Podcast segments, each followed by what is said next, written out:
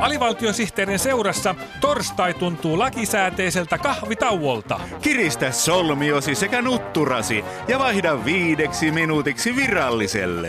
Alivaltiosihteeri, ja anna vanteen kiristää päätäsi.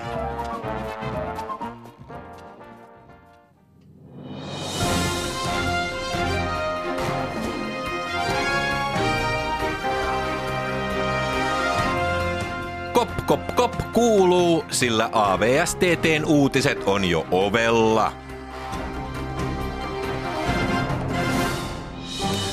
Tänään aiheitamme ovat muun muassa Aku Ankka piirtäjä yhteistyöhön venäläisen ydinvoimayhtiön kanssa.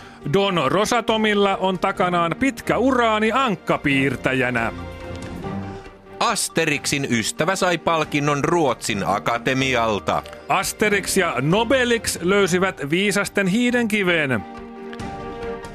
Kynätehtailijan rehvakas aluevaltaus. Alkoi myydä mustekyniä Rinta-Rotringilla. Mutta aluksi kalanviljelyn uusista virtauksista. Paltamossa Kainuun kalantutkimusasemalla on löydetty uusi tapa torjua kalanviljelyn haittapuolia. Tähän mennessä poikaskuolleisuutta ja loistauteja on torjuttu lääkkeillä, mutta Paltamossa on havaittu, että erilaiset kaloille tarkoitetut virikkeet torjuvat vaivoja yhtä hyvin. Kalanviljelytoimittajamme Eino Mies oli sittenpä nähneet sen, joka pääsi karkuun. Porkkakoski on tällä hetkellä Kainuun laulu- ja kalantutkimusmailla.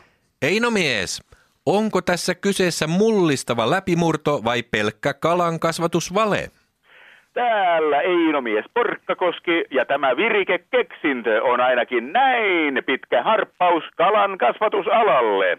Oho, tuohan on ainakin 0,5 metriä pidempi kuin se viimekesäinen ennätyskalapuikkoni.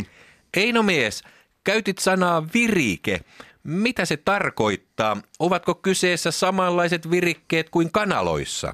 Ei tietenkään ole. Kyseessä on aivan erilaiset eläimet.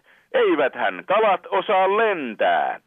Niinpä virikkeetkin ovat täysin erilaisia.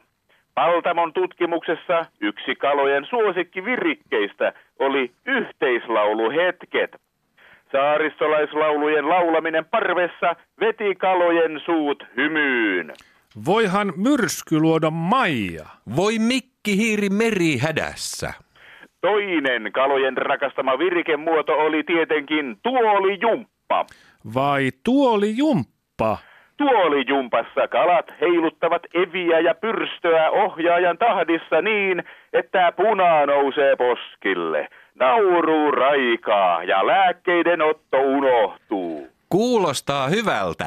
Pitääpä itsekin ottaa onkeen, kun seuraavan kerran istun tuolilla. Mutta kalan kasvatustyössä ei saa unohtaa henkisiä virikkeitä. Vanhojen nyt nappalehtien ja kalamiehen kalentereiden selailu tuo kaloille mieleen mukavia muistoja vanhoilta ajoilta, jolloin vedet olivat kirkkaita ja uistimet rautaa. Kuulostaa siltä, että kalankasvatus kaloilla menee nyt mainiosti. Kyllä. Tavoitteena on se, että kaloilla on kissan päivät täältä tähän.